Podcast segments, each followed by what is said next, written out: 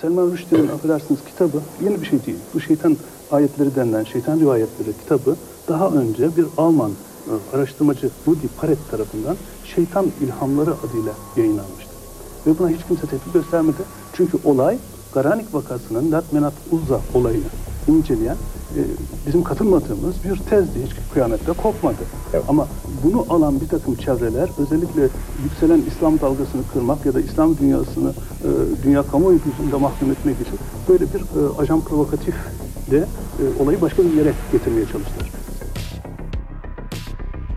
Eylemlerde yakılmış, cinayetlere ve katliamlara neden olmuş bir kitap. Salman Rushdie'nin Şeytan Ayetleri kimsenin okumadığı bu kitabın etrafındaki gizem perdesini aralamayı amaçladığım bu serinin ilk bölümünde kitabın içeriğinden bahsettim ve kaydı bir soruyla bitirdim. Eğer bu kitapta iddia edilen hakaretler yoktuysa ve hatta İngiltere'deki Müslüman göçmen deneyimi üzerinden Batı'yı eleştiriyorsa nasıl oldu da yaşanan şiddet eylemlerine neden oldu? Salman Rushdie'nin Şeytan Ayetleri dosyasının bu ikinci kaydında işte bu soruyu cevaplamaya çalışacağım. Siyaset ve meşruiyet. Bu kaydı hazırlamaya başlamadan önce yaratabileceği tepki nedeniyle çeşitli kaygılarım vardı. Ama konuyu araştırdıkça mevzun ne kadar da o dönem siyasetiyle alakalı olduğunu gördüm. Zira bunun sadece bazı sosyal hareketlerin ki çoğunlukla 90'ların İslamcı hareketinden bahsediyorum. Doğal olarak ve kendiliğinden kitaba gösterdikleri tepkiler nedeniyle değil, bazı kurumsal aktörlerin siyasi amaçları nedeniyle konuya bizzat müdahil olmasından kaynaklandığını gördüm. Şeytan ayetleri karşıtı hareketin aktörleri bildiklerimiz ve bilmediklerimizle beraber aslında o kadar da çok değil. Bu müdahalelerin en önemlisi Ayetullah Hümeyni'nin Rüşdü için verdiği ölüm fetvasıydı. Ama şeytan ayetleri olayları kronolojisine baktığımızda bu o tarihe kadar yaşanan ilk uluslararası şeytan ayetleri polemiği de değildi. O döneme baktığımızda fetva öncesi olayları ateşleyen ve fetvaya giden yolu hazırlayan iki önemli aktör olduğunu görüyoruz. İlki Asya'da aktif olan Cemaati İslami Örgütü, ikincisi ise Suudi Arabistan.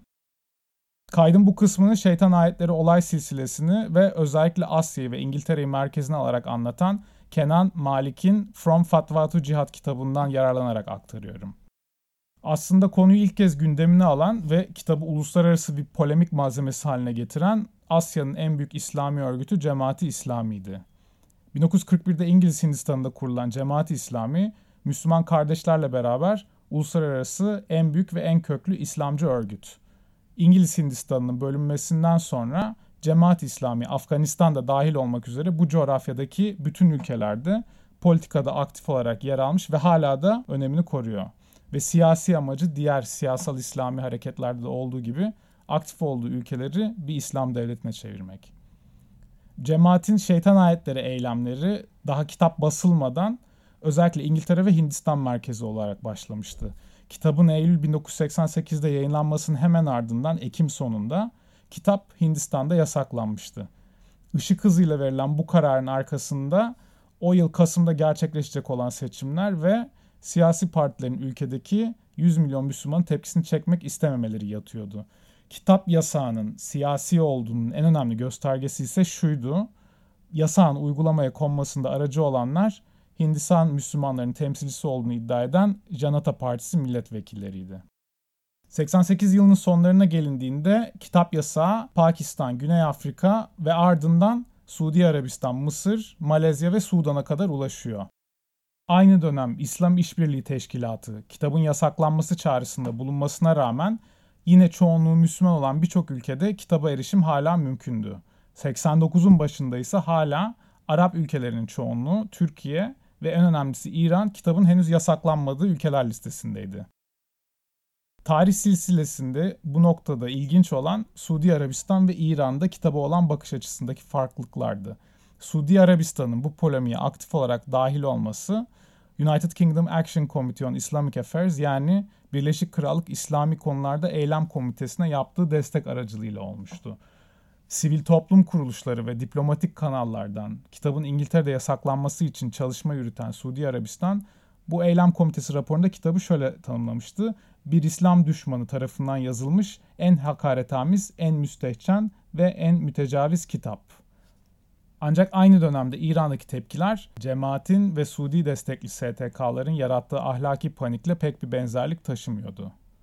O dönem İran'daki tepkilerle ilgili en önemli tarihsel kaynaklardan biri İran Edebiyat Dergisi Kayhan Farangi'nin 88 Kasım'da yayınladığı Şeytan Ayetleri incelemesi. Ulaşabildiğim The Independent'ta yayınlanan İngilizce çevirisine göre kitap şu şekilde tanımlanmış. Salman Rushdie İslam prensiplerini sanatsal ehliliğin ötesinde karikatürleştirerek tahrif etmiş. Ayrıca kitapta Kur'an'ın ve Hz. Muhammed'in hatalı bir şekilde tasvir edilmelerinin yanı sıra İslam'la ilgili de birkaç yanlış yorum bulunuyor. Anlaşılacağı üzere o dönem kitaba İran'da verilen tepki eylem komitesinin verdiği tepkiyle karşılaştırılamayacak düzeyde hafif olmuş. Konuyu bizzat örgütlerin ve Suudilerin gündemine taşıyan Faizüddin Ahmet'e göre İngiltere'deki İslami örgütlerin konuyla ilgilenmesinin nedeni Hindistan'daki Cemaati İslami'nin eylemleriydi. O dönem daha hala kitabın müstehcenliği hakkında bir mutabakat yokken ve kitap henüz İran'da bile yasaklanmamışken kitap karşıtı hareketin siyasi bir güdüyle hareket ettiğini söylemek herhalde çok da safça olmaz. Diğer yandan Cemaati İslami'nin Rüşdi karşıtı eylemlerde bulunmasının ayrı kişisel bir nedeni daha vardı. O da Rüşdi'nin bir önceki kitabı Shame yani Utanç'ta açıkça Cemaat-i İslami'ye saldırması ve onlarla alay etmesi. Bu da göz önünde bulundurulduğunda Cemaat-i İslami'nin Rüşdi'ye neden saldırdığı çok da anlaşılır bir hale geliyor. Ne kitabın basımını durdurabilen ne de İngiltere'de yasaklanmasını sağlayabilen Cemaat-i İslami'nin STK'lar üzerinde yürüttüğü aktivizm stratejisi 1989 Şubat'ına gelindiğinde tamamen değişiyor ve şeytan ayetlerinin kaderini belirleyen belki de en önemli olay gerçekleşiyor. O da 12 Şubat İslamabad eylemi. Pakistan'da yapılan ve rüştü karşıtı hareketin tarihinde bir dönüm noktası olan bu eylem kendi içinde çok garip çelişkiler barındırıyordu. Öncelikle Pakistan'da hali hazırda şeytan ayetleri zaten yasaklıydı. Daha da garibi eylem ne Penguin Yayın Evi'nin ne de İngiliz Büyükelçiliğinin önünde gerçekleşti. Eylemciler onun yerine Amerikan Kültür Merkezi'nin önünde toplanarak bu binaya girmeye çalıştılar. Saldırı polisin eylemcilerin üzerine ateş açması ve 6 eylemcinin ölümü yüzlercesinde yaralanmasıyla sona erdi. Dışarıdan bakıldığında amacı pek de anlaşılmayan bu eylemin neden yapıldığına dair o dönem Başbakanlığı yeni devralmış Benazir Bhutto'nun seçimi kaybedenlerin demokratik süreci istikrarsızlaştırma eylemi yorumu durumu biraz daha açık hale getiriyordu. Bhutto'nun da atıfta bulunduğu siyasi durum eylemi örgütleyen Cemaati İslami'nin o dönem seçimi yeni kaybetmiş İslami Cemhuri İttihat, İslami Demokratik İttihat koalisyonuna dahil olmasıydı. Eylemin şeytan ayetleri ve Salman Rushdie'nin akıbetini belirleyen en önemli olay olduğunu söylememin nedeni Hümeyni'nin verdiği ölüm fetvasını doğrudan tetiklemiş olması. Hümeyni sadece Rüştü'yü değil, kitabın yayınlanmasına görev almış herkesi bağlayan ölüm fetvasını eylemden hemen iki gün sonra 14 Şubat'ta vermişti. Ve böylece şeytan ayetleri de uluslararası bir güvenlik sorununa dönüşmüştü.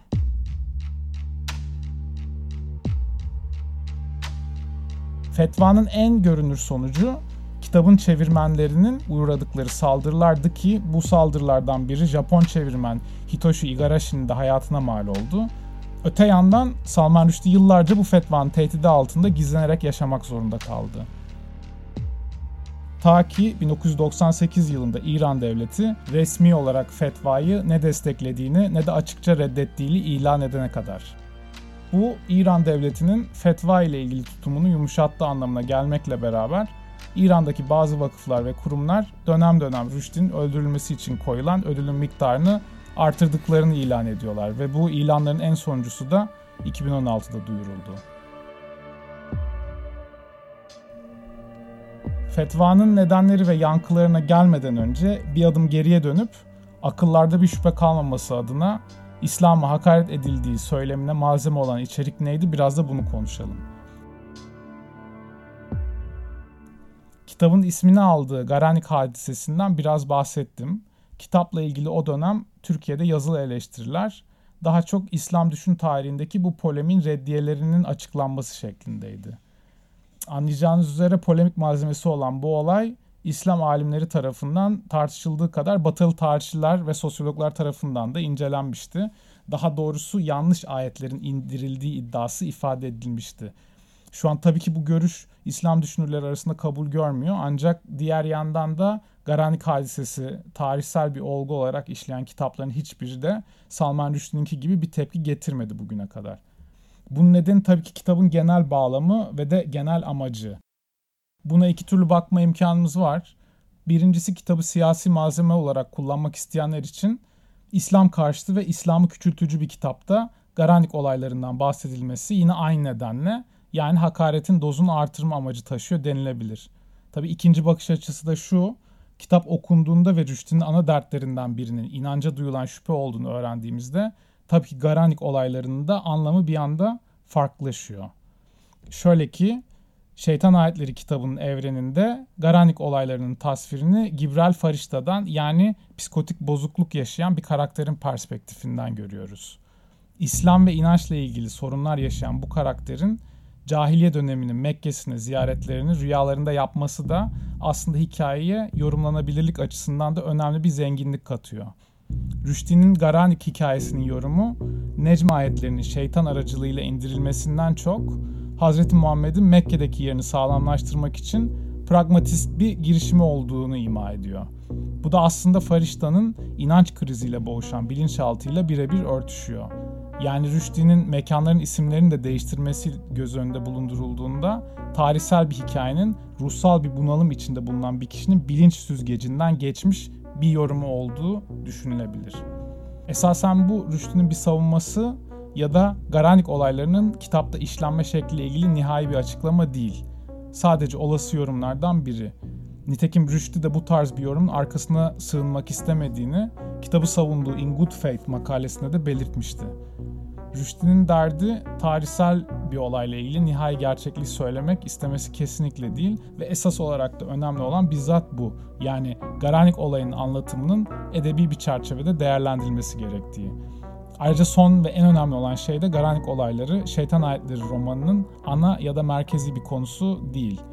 Elimdeki 561 sayfalık 2000 ABD baskısında konuyla ilgili olan ikinci bölüm sadece 36 sayfa. Kaydın başında Hz. Muhammed'in eşlerine hakaret edildiği iddiasından bahsetmiştim. İslamcı örgütlere göre Şeytan Ayetleri kitabında Rüşdi, Hz. Muhammed'in eşlerini fahişe olarak betimliyor. Ama kitapta böyle bir içerik yok. Ama bağlamından koparılarak okunduğunda bu tür iddiaları besleyen başka bir anlatım mevcut. Bu bölümde İslam'ı reddetip Müslüman Mekke'de otoritelerden kaçan müşrik şair Baal, sığındığı genel evdeki fahişelere Hz. Muhammed'in eşlerinin isimlerini vererek bilinçli bir şekilde İslam'a hakaret ediyor.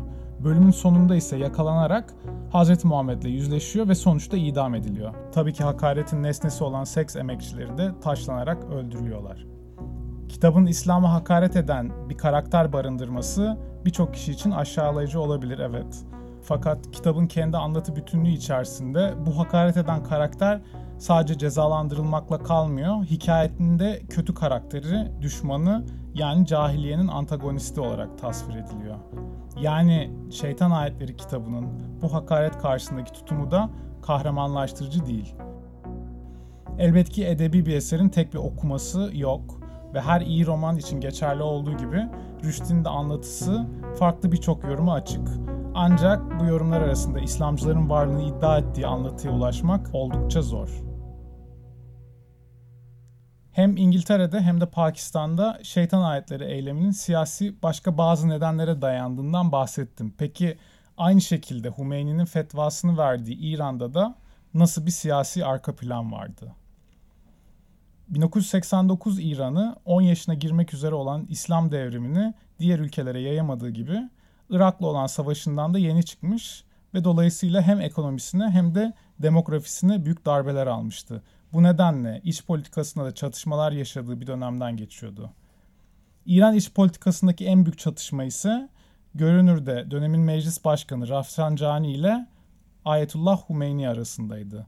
Humeyni'nin bütün direnişine rağmen 1988'in Ağustos'unda İran-Irak Savaşı'nın resmi olarak sonlanması Haşemi Rafsanjani'nin marifetiydi ve Humeyni'nin duruşu ve itirazının en büyük kanıtı ise ateşkes haberini radyodan verirken ki ateşkesi onaylamak bana bir bardak zehir içmek gibi geldi ifadesiydi.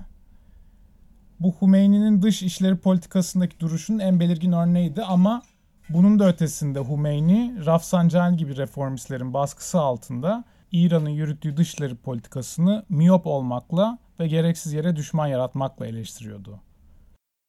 Unutulmaması gereken bir diğer konu da aynı dönemde İslami hareketleri ilgilendiren çok önemli bir çatışma yaşandıydı. Soğuk Savaş döneminin son proxy çatışması olan Sovyet-Afgan Savaşı'nda mücahit gruplar Birleşik Devletler, Suudi Arabistan ve Pakistan desteğiyle rüştünü ispat etmişti. Bu nedenle de İran dolayısıyla Hümeyni hem genel olarak uluslararası politikada hem de siyasal İslam hareketleri içerisinde önemini kaybetmiş gözüküyordu. Ancak İngiltere'deki sokak eylemleri ve İslamabad'daki çatışmayla Hümeyniye ve İslam devletine önemli bir fırsat doğmuş oldu. Rüşdi karşıtı girişimlerin liderliğine soyunan Suudi Arabistan'ın stratejik olarak sokağa değil, diplomasi ve ekonomik baskıyı tercih etmesi siyasal İslam aktivizm alanını açık bıraktığı anlamına geliyordu. Ve İslamabad eylemlerinde kolluk kuvvetleriyle çatışmada sivillerin ölmesi Hümeyni'yi aradığı bahaneyi sağlamıştı ve verdiği ölüm fetvasıyla Hümeyni bir günde İslam dünyasının yeni liderliğine soymuş oldu. Hümeyni'nin bu radikal ve spekülatif hareketi dünyadaki anti-rüşdi hareketini etrafına toplamasına yaradığı gibi benzer şekilde bazı Afgan mücahit hareketlerde İran yörüngesine yanaştı. Ancak en önemlisi Ayetullah bu hareketiyle İran içindeki iktidarını sorgulanamayacak bir şekilde sağlamlaştırmış oldu. Tabii ki Hümeyni'nin Şii bir lider olarak tüm Müslüman dünyasının önderliğine soyunması ve bunun kabul görmesi kendi içinde ilginç çelişkiler taşıyor. Yine Kenan Mali'nin kitabındaki en önemli argümanlardan biri rüştü karşıtlığının yani şeytan ayetleri davasının Birleşik Krallık'ta yaşayan Müslüman toplulukların politik anlamda seslerini duyurabilmeleri için bir vesile olarak kullanılmış olduğu. Yani kitabın içeriğinden çok İngiltere'deki Müslümanlık deneyiminin ve kimliğinin savunulması, şeytan ayetleri eylemlerinin de bunun için bir platform olarak kullanılmış olmasıydı. Bu nedenle Malik'e göre Hümeyni'ye bu kadar destek verilmiş olmasının sebebi konunun ilahiyat ya da mezheple değil esasen çok daha modern bir vaka olan kimlik siyasetiyle ilgili olduğu. Bir diğer yandan Hümeyni'nin fetvasındaki en önemli çelişki ise esasen dinle alakalı. Hümeyni'nin Şii bir lider olarak tebaasından olmayan birisini hatta Müslüman olmadığını ifade eden Salman Rushdie hakkında şer'i bir karar vermiş olması fetvanın en büyük arızası ve ayrıca çeşitli ilahiyatçıların da sonradan eleştirdiği üzere hakkında fetva verilen kişiye kendine savunma hakkı verilmemiş olması da fetvayı usulsüz kılan ayrıntılardan biri. Bu verdiğim argümanlar çok ayrıntı ve uç ilahi tartışmalar değil, bizzat Diyanet'in de fetvayı dine aykırı bulmasındaki etkenlerden bazıları. Bu fetvayı geçersiz kılan detaylardan en ilginci ise esasen Hümeyni'nin şeytan ayetleri polemiğinde bir taraf olması. Bu da çok bilinmeyen ve konuşulmayan bir detay. Ee, evet, Salman Rushdie Şeytan Ayetleri kitabının iki bölümünü Hümeyni ile alay etmeye ayırıyor. Hümeyni'nin Avrupa'daki sürgün günlerini zamanda ve mekanda yolculuk eden Farişta'nın gözünden anlatan Rushdie, Hümeyni'yi annelerin çocuklarını siyasi alternatifsizlikten dolayı kurban ettiği biri olarak tasvir etmiş. Konuyla ilgili bölümün sonunda Hümeyni, Farişta'nın sırtına binerek payitahta döner ve büyülü bir dünyada devrim için mücadele başlar. Mücadeleyi kazanan Hümeyni canavarlaşarak büyür ve koca ağzını açarak devrim için saray girişinde koşan gençleri yutar. Yani Rüştü'nün büyülü evreninde Hümeyni kelimenin tam anlamıyla devrimin çocuklarını yemekte. Yazar John Crowley'e göre Hümeyni'nin bu tasvirlerden haberi olmaması imkansıza yakın. Çünkü kitabın tanıtım gezilerinde Rüştü'nün okumak üzere seçtiği kısımlar bizzat Hümeyni işleyen bu bölümleriymiş. Bütün bunların gösterdiği şey ise bu fetvanın hem gerekçeleriyle hem de verilme şekliyle dini bir eylemden uzak olduğu ve de pragmatik sebeplerle politik bir silah olarak kullanıldığı. Aynen Pakistan ve Hindistan'da yaşandığı gibi.